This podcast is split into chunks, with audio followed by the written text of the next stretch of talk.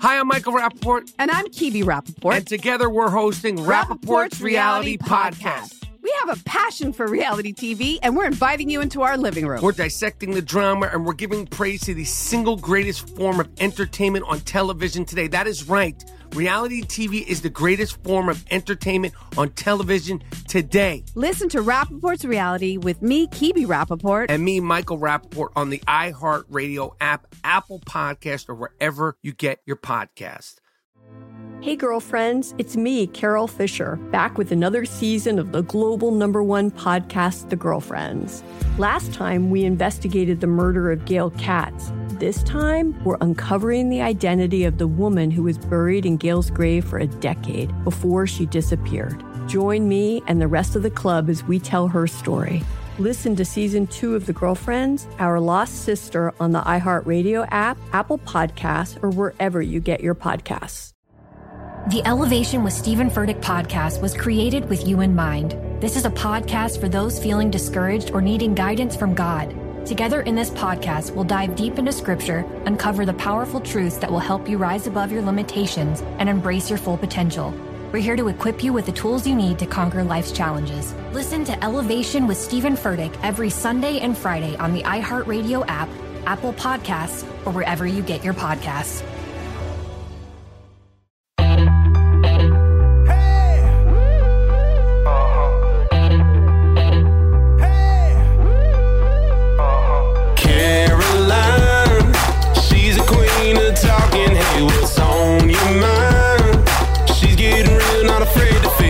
Soul to soul, just let it flow. No one can do it quite like Caroline. It's time for Caroline. I am here with the living legend, Jessamyn Stanley.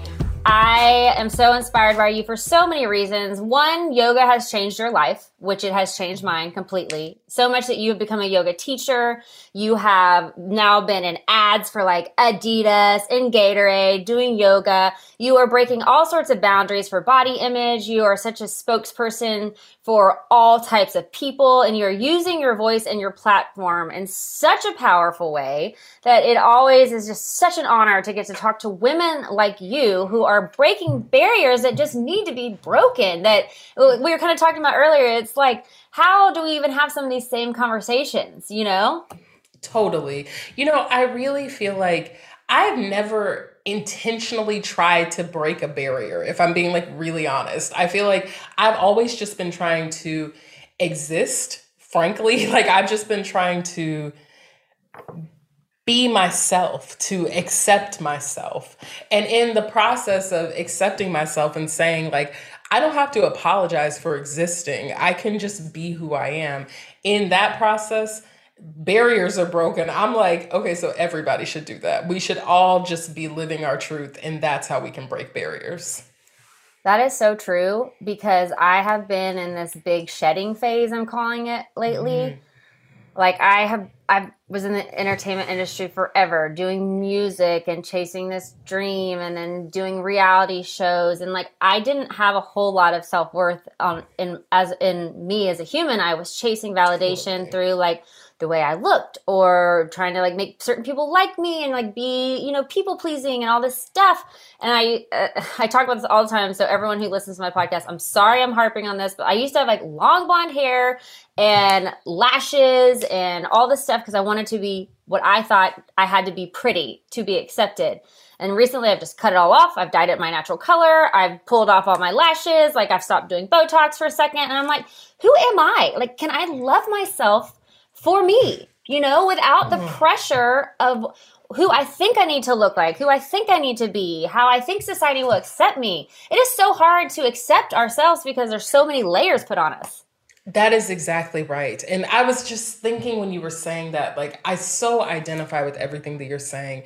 When I was a kid, especially, I was upset. I thought that I thought the way that I looked was fundamentally bad. It wasn't even Really? like that it was wrong. It was just like it's bad. Really? Because there was so little representation of people who looked like me. And I really felt like because and I came up during the like Jennifer Love Hewitt, Olsen twins, Sarah Michelle Gellar era. And like during that time, it was like if you don't have a tiny waist and long straight hair and white skin, then you're. And I grew up in a predominantly white community. So I felt like because those beauty standards have absolutely nothing to do with me that there was something wrong with me. And it's just been this like very slow reclamation of myself that i still feel like i'm absolutely into this day because your body is constantly changing is the thing about it. So that as soon as you accept one thing then another thing goes and you're like oh now now i can't there's nothing stable. And so for me, I mean, a big piece of it, and I talked about this a little bit in my first book, Everybody Yoga, but I talked about how my hair, I had this whole complex around like what my hair looked like. And like I used to exclusively wear my hair braided, and I can give a little bit of backstory about that. Um, well, no, I don't really need to go into No, it. let's, hear, in let's, hear, a book. li- let's hear a little bit. Okay. Just a little Okay, bit. Just a little bit. Basically, I used to have my hair locked in dreadlocks. My mom's hair is still locked. She locked it when I was about eight, so she was like in her early 30s.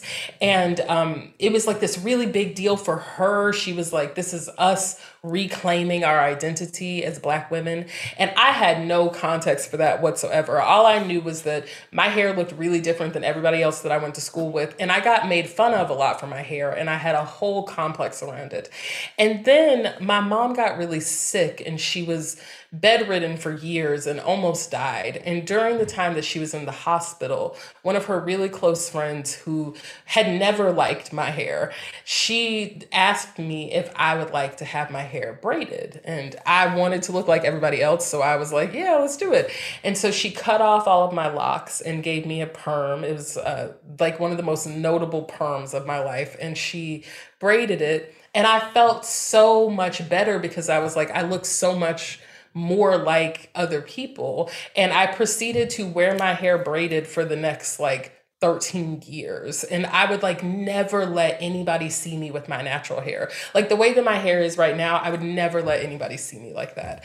And so, but I went through this whole period of like really hating myself in this really intense way. And the last When you were having the braided hair, you were hating yourself? yeah, so this is like age 10 to age like 23 ish. Okay. So, like, when I was around 23, somewhere between when I was like 23, 25, I started to slowly start changing my hair. Like, first I cut it, then I was like, not wearing it braided, but I would still like do very specific styles with it. But the last 10 years, especially, have been me really trying to reclaim what my natural hair looks like to a point where for a long time, I would never get my hair braided or never get anything done to it because I was like, I don't trust that I'm accepting myself. Like, I mm. still feel like I'm trying to change myself. and mm, I'm finally mm. to a place where I'm like, okay, I think I can get my hair braided sometimes, or like I think I can try new hairstyles. But like it's only been because I'm like, look, you need to look in the mirror for real and like just get down with who you are now, not who you think you should be or who anybody else thinks you should be, but just who you really are. That is so powerful and brings tears to my eyes because it is a fight to love ourselves as we naturally are. And mm-hmm. to fight for yourself like this inner voice inside of you is so fiercely fighting for your self love and i feel like uh, mine is speaking up for me too like right now in this mm-hmm. season it's like just stop covering yourself up. Mm-hmm. Just let it be. Like who are these people that i am like worried about uh, fitting in with and ex- getting acceptance of if i can't love myself stripped down to who i am then I'm, I, that's the that's the that's the rock in my shoe right there. That's the problem that's going to cause all the other problems. Something that is so interesting to me is how much everybody struggles with self hate and um, and a lack of self acceptance, and that when we experience somebody else being judgmental of us or critical, it's usually because they are being critical of themselves. And that's something that, like, it's really hard for me to remember this, but it's the thing that I always try to come back to whenever I feel judged by somebody. Is like, especially somebody that I love, because that is the harshest critique, is from like, it's always from your family members or your partner, spouse, your best friends. Like they'll be saying like really nasty things about, and sometimes they're not even saying things about you, they're saying things about themselves or about other people. And then you start judging yourself based off of whatever it is that they're saying. And I'm always trying to remind myself that like, they're just hurting too. They just feel ashamed of themselves too. And I have, so this is not quite on topic, but a little bit. Um, it reminded me of this. Um, some years ago, I was teaching a yoga workshop in London, and it was like a packed class. And you don't really need all these details, but it's notable to me. It was like a very hot yoga class. Like it was the room was really hot. It was a hot studio. And it was so packed with people, and I could not leave to go to the bathroom.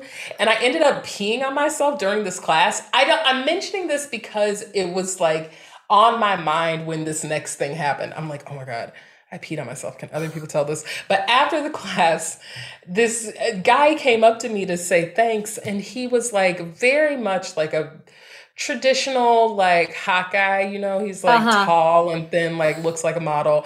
And he's like, um, he's like, oh my gosh, thank you so much for that class. Like, you know, I've just been feeling really down on myself, and this class made me feel really empowered and blah, blah, blah. And I was just looking at him, and I'm thinking, like, oh my God, I just peed. Can he tell that I just peed? But I was also thinking, like, this guy has body issues. Like, literally, he looked just like, like you would see him in an ad today, yeah. you know? And I was just like, literally everybody has body issues. And especially people I think who look more mainstream because I've, I've often thought that it's like a benefit that that I didn't see myself more represented because I feel like if I had then I would have felt more like I needed to fit into the models that were being shown.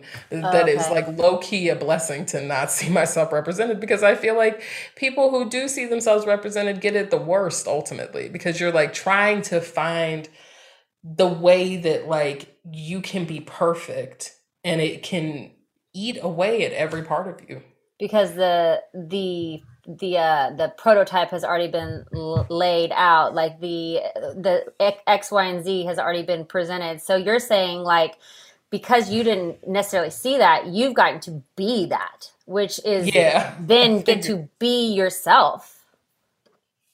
Yeah i mean i think that the so the double-edged sword of that is that you then have to like be okay with not having community and be okay with not having anyone accept you. And it is very, very lonely. And I think that self acceptance in general seems more fun than it is. Like it, it sounds like it's like very buzzworthy. Yeah. But it's like it kind of sucks. sucks. It's totally yeah. it's a sucky journey. Like the whole journey to get there sucks balls. Like it literally, literally, does because like in order to get to the self-acceptance, you have to identify where the pain point is, where the insecurity is, where the hurt is, where the uh, trauma is, where the triggering is, where all that is, and then you have to go into it and you have to like understand it and you have to get to know it and like get to the root of it, which takes sometimes years, if not a lifetime.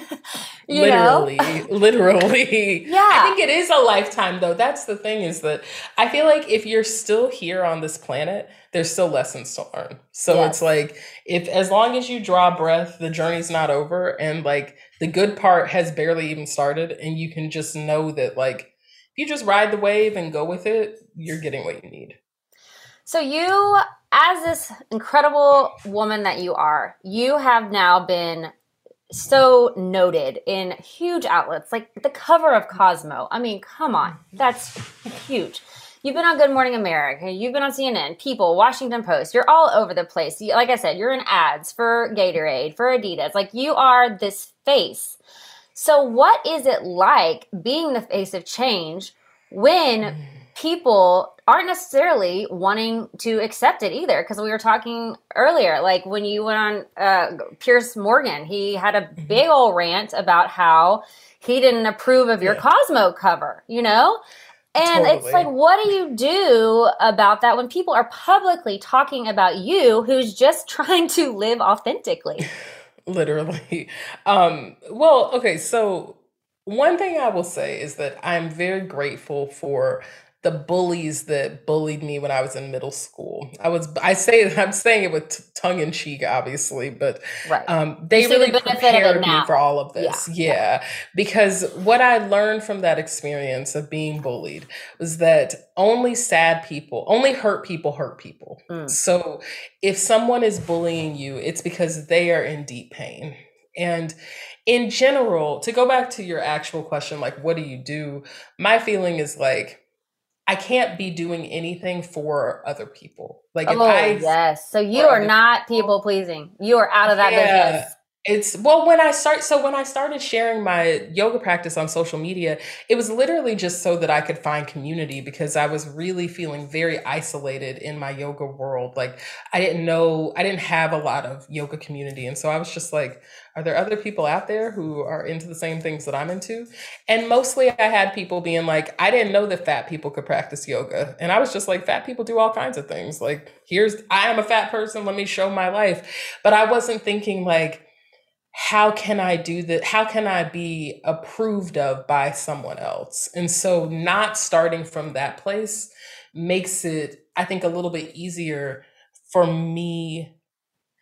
It makes it a little bit easier for me to say, I don't really care that much what somebody else thinks of it because I didn't do it for them. And that's But- a key thing I do want to like just emphasize for everyone listening, like the difference of doing something for the right reason, which is you were doing it for you, for your community Yes. to express your love, to express your light, to express what you are interested in, not for anyone else. And I think that is so key to note that that doing it for you. Yes. And, but in that process, I will say that, you know, the attention of other people is a drug and it makes you feel like, like, I need more of that. I would like to have that. And so, even now, sometimes people will reach out to me with negative feedback and it will totally get to me. I'll be like, oh my gosh, you know, like, but especially because like I have all kinds of tenderness that people don't know about where like they're really striking at wounds inside of me. But the thing that I always try to come back to, it's like twofold. Well, it's really like threefold. One part of it is like, does this, is this true to me? Does it feel good to me? Um, the other piece is like, am I doing this for me or am I doing it for someone else? Mm. And then the other piece is what's going on in that person's life that would make them come to me with this negative energy? Because I really believe that no one who is feeling good wants for other people to feel bad. Like I think that generally whenever people are sated and they're happy, they only want for you to feel sated and be happy. So that if I'm being trolled, I know that that person is going through it. Whatever it is that's happening in their life, it's it sucks for them and they look at me and they're offended by my happiness. They're hmm. they're offended by the idea that I could find joy when they're not finding joy and they want to make me not experience joy because they're not experiencing it. And Ooh, that is some that- powerful that's totally right there. It is very powerful energy, very big magic, and it's totally reasonable to me. I'm like, that feels very human. And I can understand that and I can be compassionate toward that. So that my reaction is like, this is a way for me to practice yoga, for me to really be sitting in what it is for another person's pain to be real and relevant and that I don't have to make it about me and that I can just like just let it be. But I mean, definitely there are times where it gets to me and times where I'm like, that person tried it and I don't care for that. And like there have been times, I remember one time, oh my God, on my first book tour, I was like, it was one of those things where it's like you're in a different city every day. And it was just mm-hmm. like really intense, you know? And like I got to this, I was in Washington Reagan Airport and I had like run to my gate and I had like five minutes before I was supposed to get on the plane. And I just like looked at Instagram because I'm a masochist. I looked at Instagram and I saw somebody talking shit. I don't remember what they were saying, but I was like, I can't believe they would be saying that. And I just like went in in the comments. I was just like, oh, I cannot. And so I like, I'm going in on them. And then I was just like, I need to delete all of this. This is not. But you I know what I've realized, Jessamyn, is like I'm starting to realize this so much. It's about energy. Like I never, I always have understood that it's about energy, but I haven't always operated that it's about energy because Mm-hmm. it's like what you're saying. When somebody comes in at you, when you are trying to live your highest and best self to the best of your ability, and you are doing the best you can to put out what is your best to the world if someone comes in and meet and meets you with energy and they're trying to take you down to this level of conflict and mm-hmm. fighting and taking down taking power like positive power away from you taking your energy life force away from you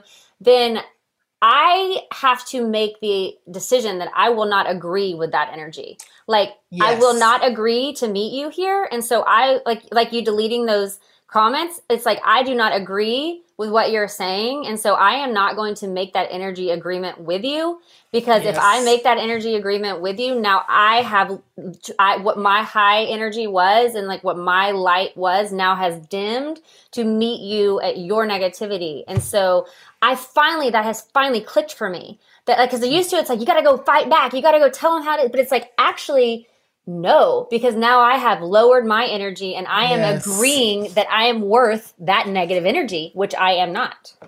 That is exactly right. It's literally like where because it's not even about the other person at that point. Right. It's like what kind of energy are you trying to put out in the world? Are you trying to put out hateful energy or loving energy? And then it gets a lot more clear from there. But it is really hard, like really hard. And there's a reason that people don't do it. And like I feel like I want to make space for that too because I think that there comes this place of like toxic positivity and also like uh signal shaming or something where it's like like if I say if I say this is how I behave, then another person will be like, well, I didn't appreciate when somebody was talk was being mean to me, and so I said whatever to them. And I'm like, please do what your spirit calls you to do. If your spirit calls you to connect with another human being over the pain that they brought into your life, do it. Like, please feel free to, because we're all on our own path and like everybody is doing whatever it is that they need to do. And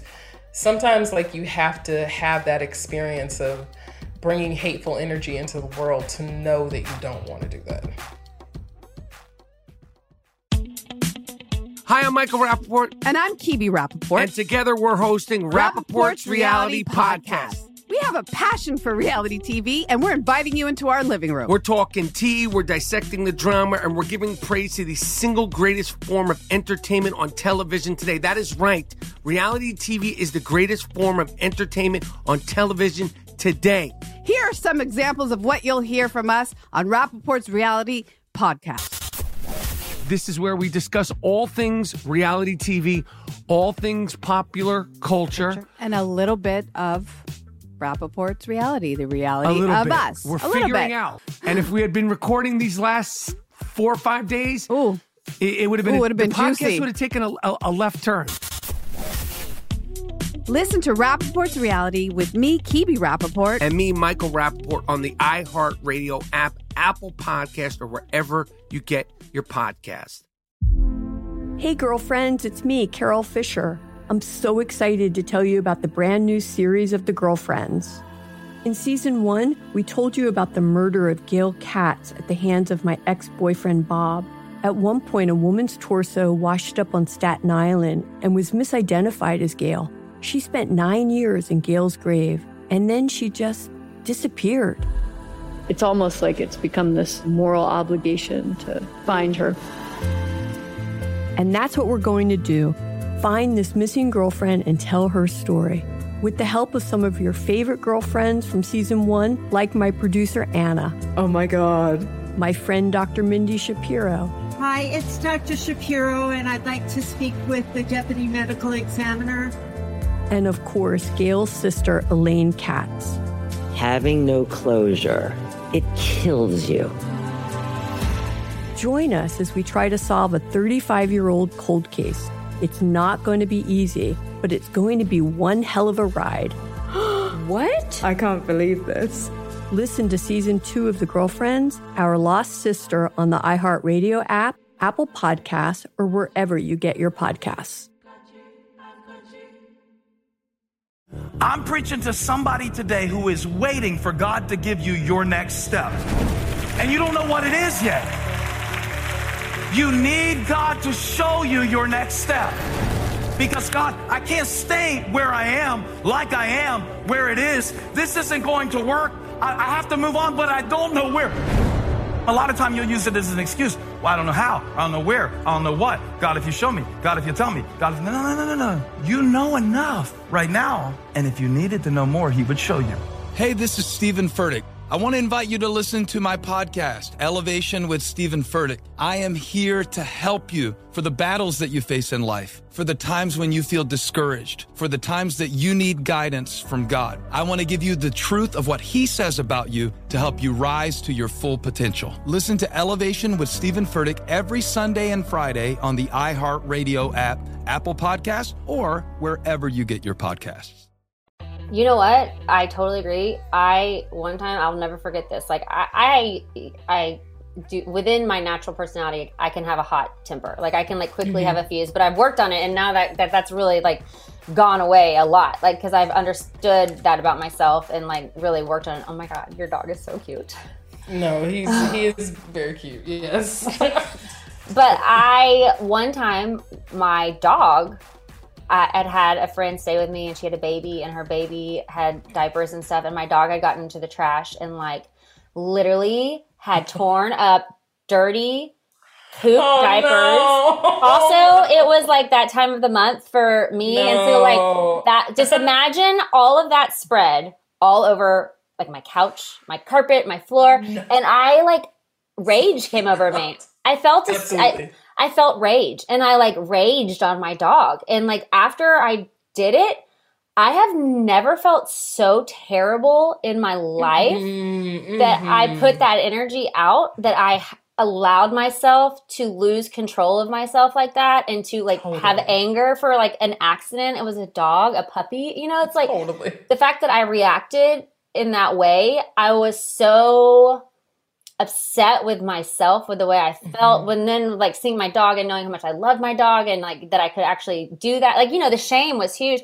But because of that experience, I know I will never let myself have that moment again with anyone or is it. anything. That's exactly right. Sometimes it takes that's a huge thing in yoga is like it's not always about doing the right thing or saying the good thing or being a nice person. Sometimes it's about being bad and doing the wrong thing and hurting someone's feelings. And that through that you're able to really see yourself and that through that seeing yourself it's not about liking it it's not about like oh my god i want to do that again it's just about accepting that that's a part of who you are i have to ask you what is your sun sign when is your birthday July 30th. Absolutely aquarius so do no, you no, even- no, no, I Leo. Leo. Wait, you said July. Oh, you said July 30th. I was It's in thinking two days. January 30th. Yeah. Oh, your birthday's coming up. Hot ass fire sign. Absolutely. July 30th. What do you know any more of your natal chart? Like your moon or your rising sign? Okay, so I wish I did. I just what I've really gone into is human design. Have you done any human design? Oh, yes. I, well, someone did one for me, and I really don't know that much about Okay. it, but I know a little bit. I am so into astrology and all this stuff, but I don't Yes. know it. Like I'm just I'm like a newbie, so I don't have it retained. But no, I don't know any other thing about Well, what it. is your human design? What is your. Um, a generator? Totally, absolutely, uh, absolutely, totally. Uh, I'm a manifesting generator. Okay, But totally That's really see as much as I know. Which is great. You just have a lot of ideas, and you probably know you listen to your gut and move quickly on them when you want to do them. Well, it's yeah. It's, it means that I'm always working on like 45 projects, You're and then, always and then tired. feel like I'm never. Yeah, but I love being tired, and I realized this recently that like I feel like I'll get down on myself, like um like oh this thing isn't working out or like oh that thing isn't going well but or or i'll be like uh i'm not resting enough or like i'm not getting the wo- not getting things done and then i'm like i like to work like i like to work hard i like at the end of the day to feel like it was a job well done like I Yes. got, or even just like I ran out the clock and my Mhm. body now needs to rest. I love But, that. Yeah. So going back to like getting to your authentic self, to acceptance, to like even talking about when we have parts, things that come up in our personality or our character that like we do that we aren't proud of, but then just instead of staying in that energy of beating ourselves up, instead taking notice of it and then which yoga does so much and then noticing and changing what has it been like for you? Because i feel like so many people aren't willing to put their journeys out in public. It's Mhm. because it's hard to have people weigh in. But like you are putting your heart your soul out in public. What is it like though when like you said people weigh in and you don't give into it a lot sometimes you do but like Mhm. what is that like to be on the forefront of something new like a new mindset that like people need to understand and for you to be the face of that. Like that's a big role to carry. And did you know that you're stepping into that role? You didn't. Like no. how I did, did it not come at all. how did it come to you? Like how do you end up on the cover of cosmo? Like how do these things happen? Like this was your destiny. Right. And I did not know that that was coming at all. um, so, well, okay, I started practicing yoga when I was in graduate school, and I was going through a period of depression, which I'm prone to depression, so it wasn't the last time or the first time. But a friend of mine at that point suggested that I join her at a yoga class, and I said absolutely not initially because I had tried yoga before and hated it. And she convinced me to go, and when I went, I realized that there were so many boundaries inside myself and barriers that I never even questioned, just ideas that I'd internalized about who I was allowed to be. And yoga offered me the spaciousness to, if not break down those barriers, to just look at them and start accepting them. And so that whole practice has always been like medicine for me. And even to this day, I think about the that I keep coming back to my yoga practice because it's the medicine that allows me to be present and survive. And so I started sharing it on social media. I mentioned this a little while ago, but I started sharing it on social media just to make to find community because I felt very isolated where and how I was practicing. And um, there were people who reached out to me saying that they'd never seen a fat person practicing yoga. And then I had people asking me to come teach them yoga. And I was like, you don't need for me to teach you yoga. There are literally thousands of yoga teachers. And I would recommend yoga teachers and recommend platforms to study on and at. And people would be like, no, I don't really care about that. I would like for you to come teach me. And it was people all over the world. And so at a certain point i was like i'll go to training but you know i'm just going to go and like i never really thought about being a teacher. It just was not a goal of mine. But when i went to teacher training and i very much think of myself as before teacher training and after teacher training.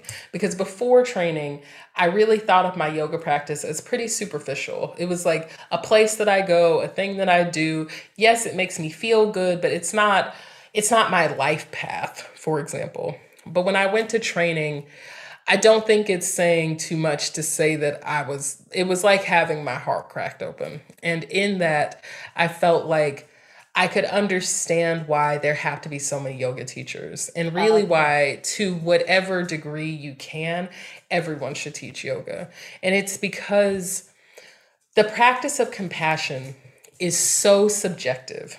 And the way that I practice compassion for myself and then practice it toward other people is not going to resonate for everybody, but it could resonate for even one person. And if it resonates for that one person, then that's enough. And if that one person shares compassion with another person, that's how we can start to live in a world where we're all moving from a place of love and compassion and not a place of fear. And right now, we're really living in a world where everybody is operating from deep seated fear. So it's really about like shifting the tide of humanity. But whenever I share my yoga practice, like my yoga practice is not just yoga poses and it's not just meditation. It's really about accepting all of the different parts of myself that are hard to accept. And that means saying inflammatory things. It means saying contradictory things. It means being problematic. So much of my second book, Yoke, My Yoga of Self Acceptance, I was scared to even release into the world because it was so different than I'd ever heard anybody else talk about. I'd never heard anybody talk about internalized racism or um, about cultural appropriation in the yoga world, about capitalism, all of these things that, like, because they're such sticky topics, people generally just stay away from them, period. But I'm like, if I'm going to be a yoga teacher, if I'm going to call myself a yoga teacher, then what kind of yoga am I going to teach? Like, I have to teach the yoga, the real yoga. And so that is why, to me, to share those really intimate, problematic parts of my life, like talking about my podcast, Dear Jessamyn, so much of it is about what it is to be polyamorous and to have multiple partners, and for my partners to really be my yoga teachers and for them to be offering that kind of reflection. But to talk about all of that stuff is like, really hard because there are a lot of people who don't agree and who are offended by the mere idea of some things that I say. And that to me feels like the practice it feels like a really hard yoga pose. It's no more difficult than like trying to stand upside down. So I'm like, if I treat every difficult interaction as an opportunity to breathe to connect with my core, with my center, to turn on and ignite all the different parts of my physical body, and more importantly, really, of my subtle body, my spiritual body, to really like tap in and say, like, what is the lesson here? What can I pull from this? How can I not be so afraid of my fellow man? And how can I see that person as a reflection of myself? That's amazing. And you said something on one of your interviews. You said something like, when we aren't taking care of ourselves emotionally and spiritually, then what's up for grabs is our spirits. That's and it. that hit me. I was like, and so many of us in this day and age just let our spirits be taken by anybody. You know what I will say though, and this is one of the the unseen, in my opinion, benefits of the pandemic is that it really pulled back the curtain in a lot of ways. Like, I think there's so many ways that we were all like hiding from the truth and trying to pretend at each other. And the pandemic has made it where that's just not an option anymore. Like, you have to keep it real to some degree. So that I'm like, if we can all just lean into that and say that, like, if we can all just lean into that, then I think that we're on the right track. Yeah. Oh, totally. I want to talk to you too about like getting to acceptance. And one of the things you talk about is like having grace with yourself and self talk in the way that you like all like communicate with yourself. I didn't know for the longest time, and I'm wondering if a lot of listeners didn't know either. For the longest time, I didn't realize that I was a total asshole to myself. Like mm-hmm. every single day, I would just be like completely tearing myself down from the way I looked yes. to the way I did things, to the way I thought, to my capabilities, to like everything about myself. I just was basically killing myself with negativity every day. And then trying to go out there and be happy. And it's like I am in my head telling myself over and over and over every single second of the day why I'm failing, why I'm not good enough, why I can't do this, what's wrong with me. And I it took me I didn't even know that I had the ability to change it for a long time. That I mm-hmm. was the mm-hmm. one that could rewire the way I talk to myself. And so you talk a lot about that, like having grace with yourself, like learning mm-hmm. your intuition, learning how to like speak kindly to yourself and be gentle with yourself and believe in your calling and your path and like that's like sometimes a very learned behavior that we aren't naturally inclined to do. Well, I mean, you know, oh my goodness.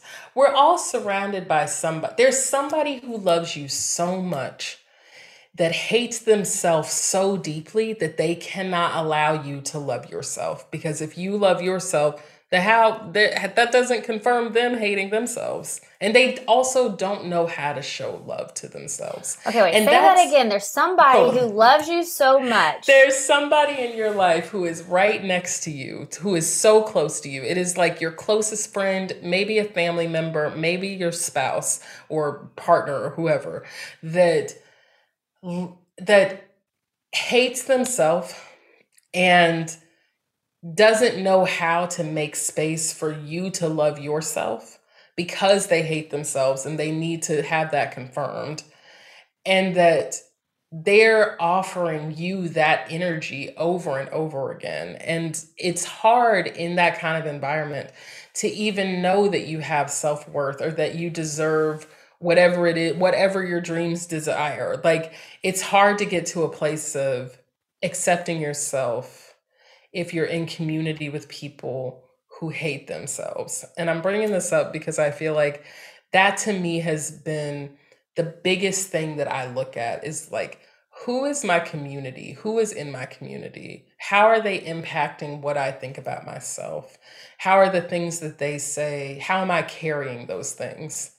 And then the next piece of that is saying like I I've talked about it in this paradigm of how do I look versus how do I feel? But thinking about when you look in the mirror for instance and you say how do I look? When you look in the mirror and say how do I look? You're saying what does someone else think about me what how does how does what i think i look like match up with how other people think even if the other people are literally in your head it doesn't even have to be like another real. physical person yeah.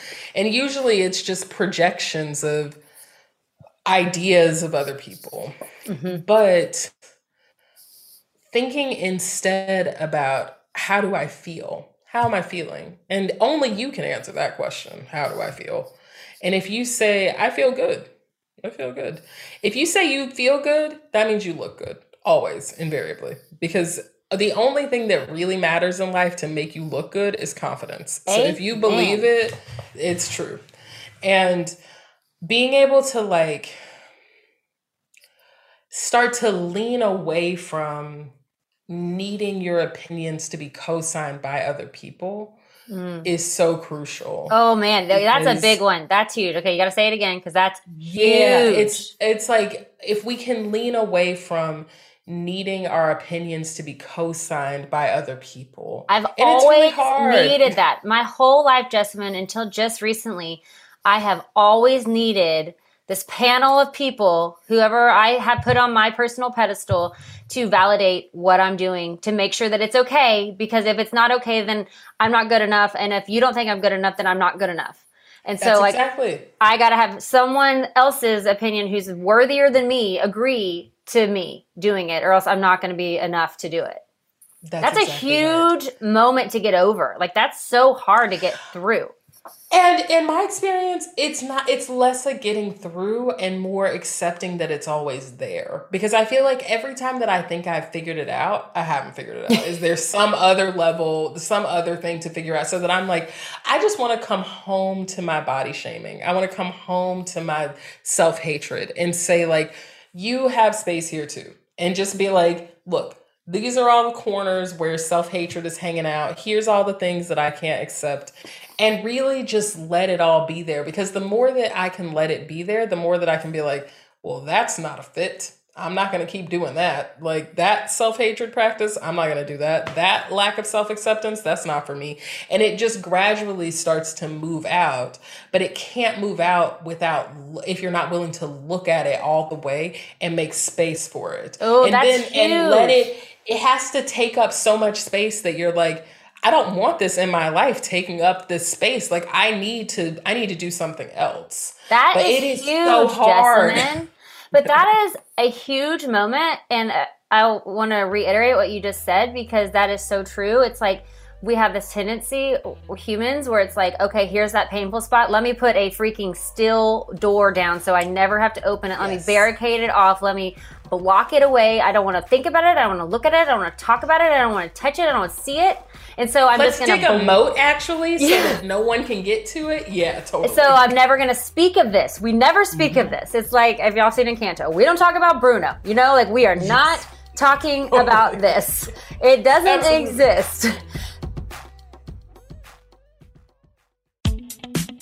Hi, I'm Michael Rapaport. And I'm Kibi Rapaport. And together we're hosting Rapaport's, Rapaport's Reality, Reality Podcast. We have have a passion for reality TV, and we're inviting you into our living room. We're talking tea, we're dissecting the drama, and we're giving praise to the single greatest form of entertainment on television today. That is right. Reality TV is the greatest form of entertainment on television today.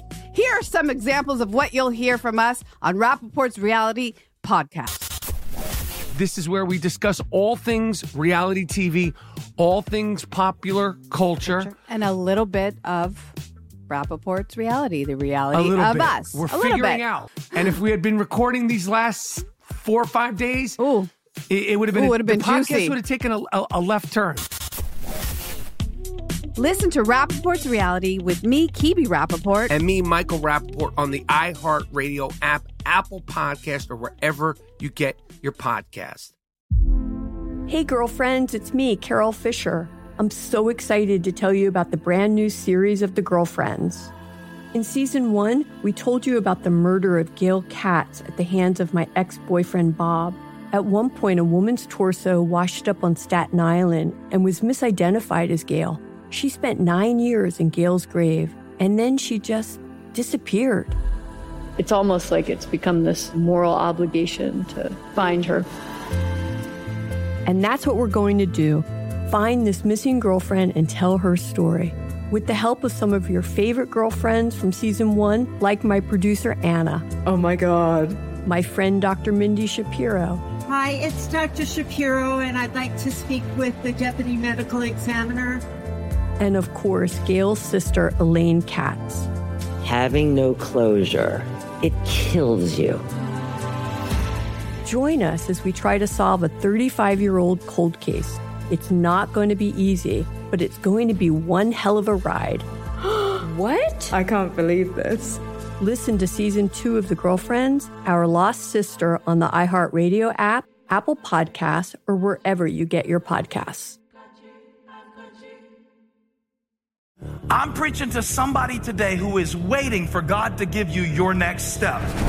And you don't know what it is yet. You need God to show you your next step.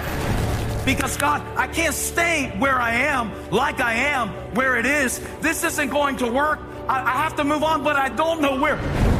A lot of time you'll use it as an excuse. Well, I don't know how. I don't know where. I don't know what. God, if you show me. God, if you tell me. God, if, no, no, no, no, no. You know enough right now. And if you needed to know more, He would show you. Hey, this is Steven Furtick. I want to invite you to listen to my podcast, Elevation with Steven Furtick. I am here to help you for the battles that you face in life, for the times when you feel discouraged, for the times that you need guidance from God. I want to give you the truth of what He says about you to help you rise to your full potential. Listen to Elevation with Steven Furtick every Sunday and Friday on the iHeartRadio app, Apple Podcast, or wherever you get your podcasts. But then it grows and it grows and it grows and it grows, and then you have shame because you're living with secrecy. You're living, you're denying, you're lying to yourself. You're lying to the way you present yourself, the way that you are, because you know you have this secret room that is blocked off of all this self hate, self doubt, insecurity, whatever it is that you're just choosing not to look at. But as soon as you look at it and you let it get in there with you and take up space, then you realize I'm actually worth more than this. This isn't true. Like, I'm not gonna Mm-hmm. like I'm not gonna let you I'm not gonna like hate you for being here because you're here. I'm gonna learn from you and we're gonna like heal this together. We're gonna get to get we're gonna get to the bottom of why you, you feel this way. Pain, whatever pain you are. Yes. Yes, literally. Like literally. And I think that the healing again, talk about something that seems more fun than it is. I only find he- I exclusively find healing to be very painful and just like it's like rehashing all the details until it just sucks so much and then you're like oh, now new skin can grow. Similar to how, like, if you're trying to clean out a wound, you have to get down in it. You cannot just put a band aid on top And of it it. burns. It burns. Oh my goodness. And the actual growing of new skin Itches. is itchy and painful. And it's like, I don't like this. But that new skin is so much better than the gaping wound, and it just cannot, it won't grow if there's infection underneath. And you have to get all the way into the infection, see every single part of it, and then go from there.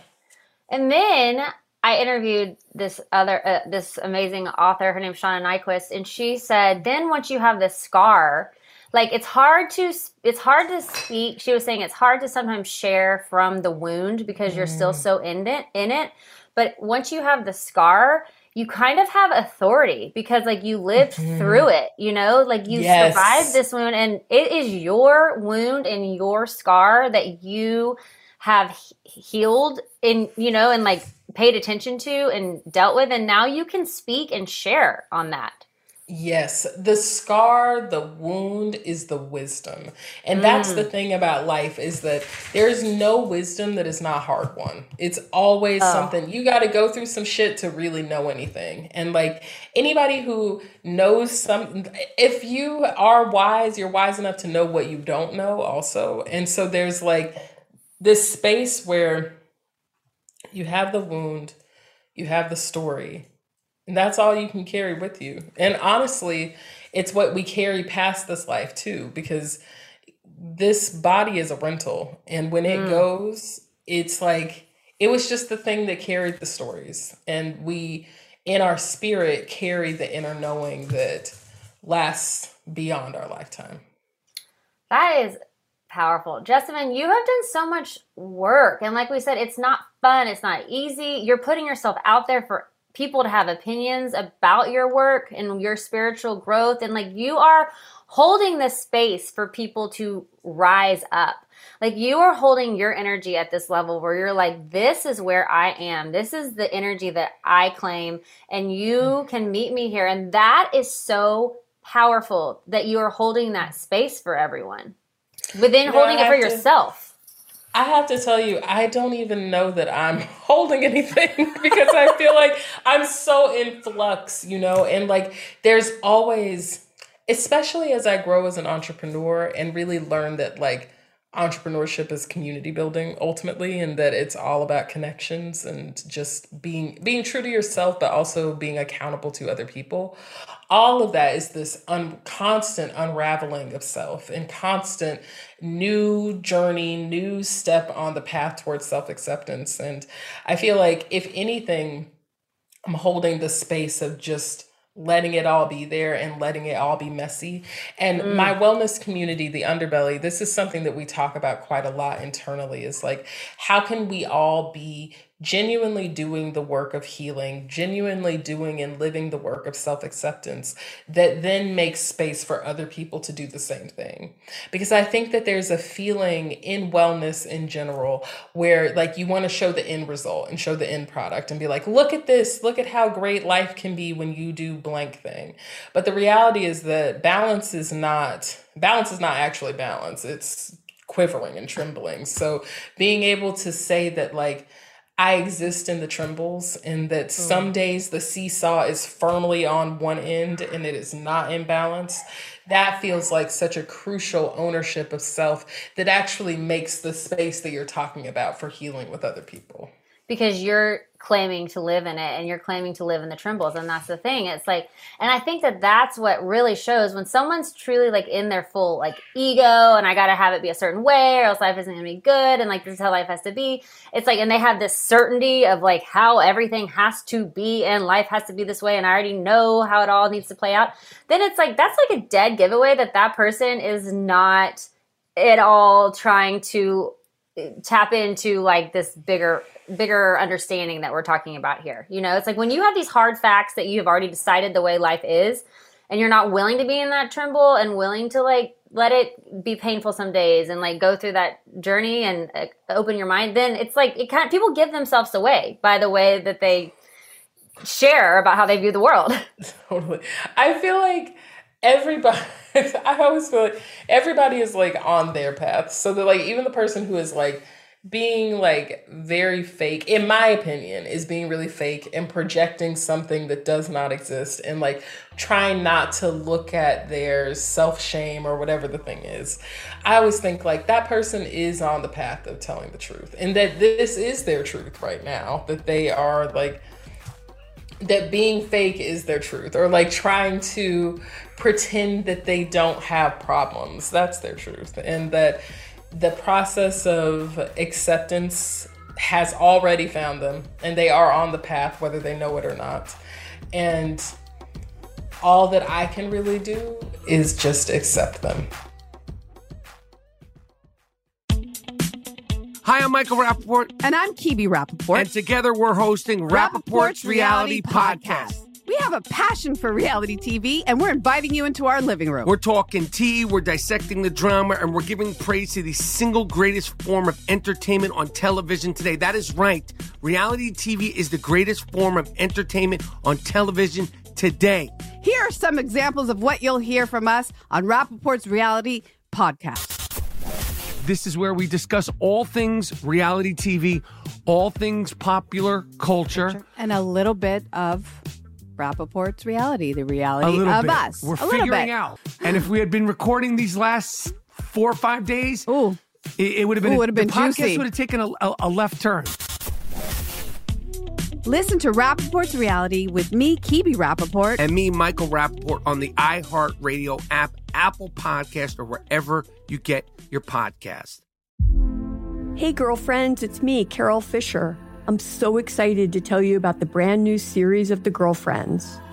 In season one, we told you about the murder of Gail Katz at the hands of my ex boyfriend Bob. At one point, a woman's torso washed up on Staten Island and was misidentified as Gail. She spent nine years in Gail's grave, and then she just disappeared. It's almost like it's become this moral obligation to find her. And that's what we're going to do find this missing girlfriend and tell her story. With the help of some of your favorite girlfriends from season one, like my producer Anna. Oh my God. My friend Dr. Mindy Shapiro. Hi, it's Dr. Shapiro, and I'd like to speak with the deputy medical examiner. And of course, Gail's sister Elaine Katz. Having no closure, it kills you. Join us as we try to solve a 35 year old cold case. It's not going to be easy, but it's going to be one hell of a ride. what? I can't believe this. Listen to season two of The Girlfriends, Our Lost Sister on the iHeartRadio app, Apple Podcasts, or wherever you get your podcasts. Exactly. And, and you're so right. In whatever the journey is, maybe that person has to live a certain type of life to get to a certain kind of awakening and understanding where then they can actually be impactful, you know? Because Exactly. they lived it another way and now they actually can see it from the, a different perspective. It all is a part of the journey. You are such a yogi. You are such a true yogi. You, you speak with the peace of yoga all the time. I love it so much.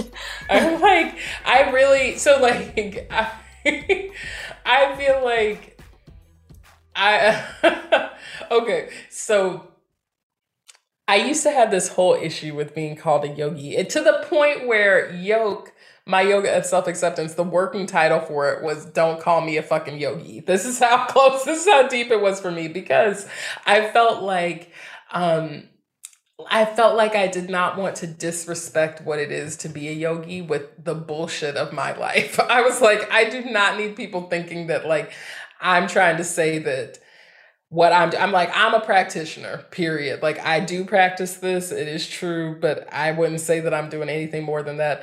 And now I think I've kind of eased up. I've eased up on a lot of things over time.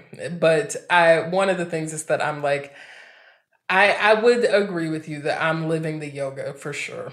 And you it have the is- mentality of the acceptance of all, you know, for Yeah, where they are in their Yes. journey, which I feel like that is like the true, in my opinion, one of the true master points of becoming like truly engulfed in yoga, yogi. I mean, I understand what you're saying. Yeah. That's a big title, but like, Yeah. but like to fully be able to accept all on their journey where they are, even if they're really a terrible person at this point in their journey. but like, you know, to be able to accept that and understand that it is all a part of this bigger picture and process, I feel like that is the mind of it. You know, the first thing that I do whenever I hear about like a serial killer or like someone who's done something like completely reprehensible, like n- unforgivable, is I like look for the similarities between myself and that person because I'm like, oh Whoa. oh my god, is this something that I would do? Oh my god, how could this happen? Like it's totally coming from that like selfish, like, oh my god, what the fuck? Oh my god. But Like, how did this happen? Could anyone be this way? but so that but so on that tip, I'm like, well, that person was born. You know, they came out of somebody. They came out, we all came out of an egg. So they came out of an egg and they are just trying to survive. I don't know what happened to them during their life that made them this way or made them do that thing. But, and I know this is the hard part. I'm sure they had a good reason. From their perspective, I'm sure Mhm. they had a good reason. And I only know that because I know that I have, from my perspective, I have a good reason for the things that I do, and I'm no less or more human than that person is. So hmm. just like kind of accepting that everybody is allowed to be complicated and like everybody should be offered the grace of making mistakes and like learning from those mistakes. But I mean, there's obviously so many things that happen in our society that are I from my opinion unforgivable. Like they're not I don't think and I mean especially if you have experienced a traumatic event if especially if you have experienced a traumatic event and you can directly track to whom that is a, the why that happened I think it's completely reasonable to like never let it go and never forgive and be like that person can kick rocks until the end of time because all of that all of the ugliness of it that is still yoga that is still yoking it's still balance Wow. and it's still good ultimately Wow. Gosh. Okay, so you're a great person to ask this question, and then I'll wrap up because you're amazing. And I, I read what you do on a typical workday, and you like are so busy going to like all hours of the night. Um, what is the point of this life then? Like, why are we Mm. here? Mm, I think everybody has a different answer to this, and my my thought. I want to know yours. My, I think we are here to be. I think we exist. I think that we just exist, just to be. I don't think there's any purpose beyond being. And that to be means to live fully in your purpose, whatever that is. And everybody has purpose. This is something that I think gets because we have this like ranking system of worth and like does are you working hard enough and like are you contributing to society all the shit that really doesn't matter but like everybody has purpose and as long in my opinion as long as you are living in your purpose then you're that's the point of life is and part of that purpose i think is the experience of joy to whatever degree and in whatever form it takes. And that joy can be found at every pivot in life, even in the worst circumstances, that there is something to smile about. And it might not make sense to anyone else, and it might be macabre as fuck. It might be something that is so dark, but it's still joy. It's and it's still presence. And um, I think that especially when you think about like how life is so unpredictable and it could end at any time and it is not um there's nothing that is for certain then all that can be said that is for certain is that you're here right now and that this is for sure happening right now and that the present moment is all that we have and so as much as you can live into the present moment and live your purpose in that moment to me that's the point of life So, last question, and then I'll wrap up. How do you find your purpose when you when Mm. someone feels like they don't know their purpose? They maybe feel like they have a natural talent, or they're inclined to something, or they're gravitating towards something in particular, like a career field or an outlet or a way to express themselves. But they don't really have any guidance. They don't really have anyone saying this is what you need to do. They you're don't doing really a good job Mm, yeah, mhm. they don't really have a support, but like they feel like they have maybe a purpose, but they don't really know what it is. How do you tap into uncovering it? Like to even start Mm, chipping away mhm. at like what it is when you don't even know where to start. Oh man, this is such a great question. And it's like the million dollar question. And I just feel like the first thing to do is go outside and just try to get as close to the natural world as possible. Get out of the boxes that we live in, get away from air conditioning and cell phone technology and TVs and get to a place where you can feel the grass under your feet or sand, where you are able to feel the sun or the like feel the rain or whatever it is, but connect to the fact that we are all wild primal beings that came from the earth and returned to the earth. And that's where so much of like that feeling of lack of purpose comes from, I think, is like being disconnected from nature because we ultimately all we really need to do is breathe. That's like the whole point of living is just to breathe. So if you can just get to that place, that from there you'll figure out something that you vibe with like maybe it's laying on your back and looking up at the stars or like especially if you can get into a well i would say this i'm a water sign but i would say like getting into a body of water is really helpful to just remember like this is what's real this is this is who i am and to just float and be that because it's pulling you back to that base level. And then I think aside from finding like practices in nature, um, if you've ever read the the Artist's Way by Julia Cameron, she talks a lot about morning pages and just like writing out, getting all the gunk out of your mind. And I feel like that as a practice is so helpful for finding your purpose because sometimes the in- internal monologue and dialogue is so loud that you can't hear what you can't hear your intuition and you can't feel that gut punch. So clearing out as much as you can just by writing it all out. And it really does, I think, have to be handwritten, like pushing across multiple pages and not trying to write anything in particular, but just trying to let out the mental uh like rambles that you can't let go of that helps make the purpose a lot more clear. And the then you actually see it. Then then it's like instead yes. of just like having this invisible debate with yourself, you actually put it on paper, you read it, and you go, "Well, that's not true. Like that's exactly that's bullshit. Like why did I Literally, write that?" You can work through so much trauma that way. You can let go of people and places and memories that are just holding you back from accepting what really feels good to you.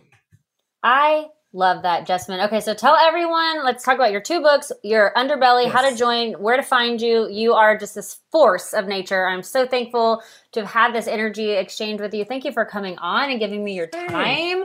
Tell Same. me tell me where people can find all the things they need to know. Yes. You can find me on social media at my name is Jessamyn, and you can find my yoga studio, The Underbelly, at The Underbelly Yoga. You can try a free two week trial at theunderbelly.com. You can find my books and literally like everything else that I do, my podcast, Dear Jessamyn. You can find all of that at my website, jessamynstanley.com. And you spell it J E S S A M Y N. I love yes. that name. And you can find my books literally anywhere that books are sold, but you can find Everybody Yoga, my uh, Everybody Yoga, Let Go of Fear, Get on the Mat, Love Your Body, and Yoke, My Yoga of Self Acceptance. And their uh, Yoke is also on Audible as well. Amazing. I always wrap up with Leave Your Light, which is what do you want people to know? Mm. What I want you to know is that you are important exactly as you are right now. Nobody else can live your life, nobody else can live your truth. And we need for you, each and every one of us needs for you to live your life and live your light, shine your light in order to be strong. So please do your thing for the rest of us. You're amazing. Thank you so much. You are. Thank you so much for having me. I'm honored to have been here, truly. Likewise. Hi, I'm Michael Rapaport. And I'm Kibi Rapaport. And together we're hosting Rapaport's Reality, Reality Podcast. Podcast. We have a passion for reality TV, and we're inviting you into our living room. We're dissecting the drama, and we're giving praise to the single greatest form of entertainment on television today. That is right. Reality TV is the greatest form of entertainment on television today. Listen to Rapaport's reality with me, Kibi Rapaport, And me, Michael Rapaport, on the iHeartRadio app, Apple Podcast, or wherever you get your podcast. Hey, girlfriends, it's me, Carole Fisher, back with another season of the global number one podcast, The Girlfriends.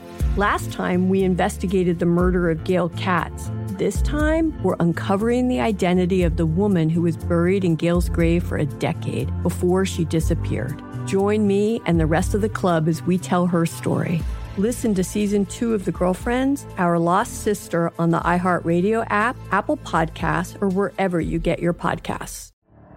The Elevation with Steven Furtick podcast was created with you in mind. This is a podcast for those feeling discouraged or needing guidance from God. Together in this podcast, we'll dive deep into scripture, uncover the powerful truths that will help you rise above your limitations and embrace your full potential. We're here to equip you with the tools you need to conquer life's challenges. Listen to Elevation with Steven Furtick every Sunday and Friday on the iHeartRadio app, Apple Podcasts, or wherever you get your podcasts.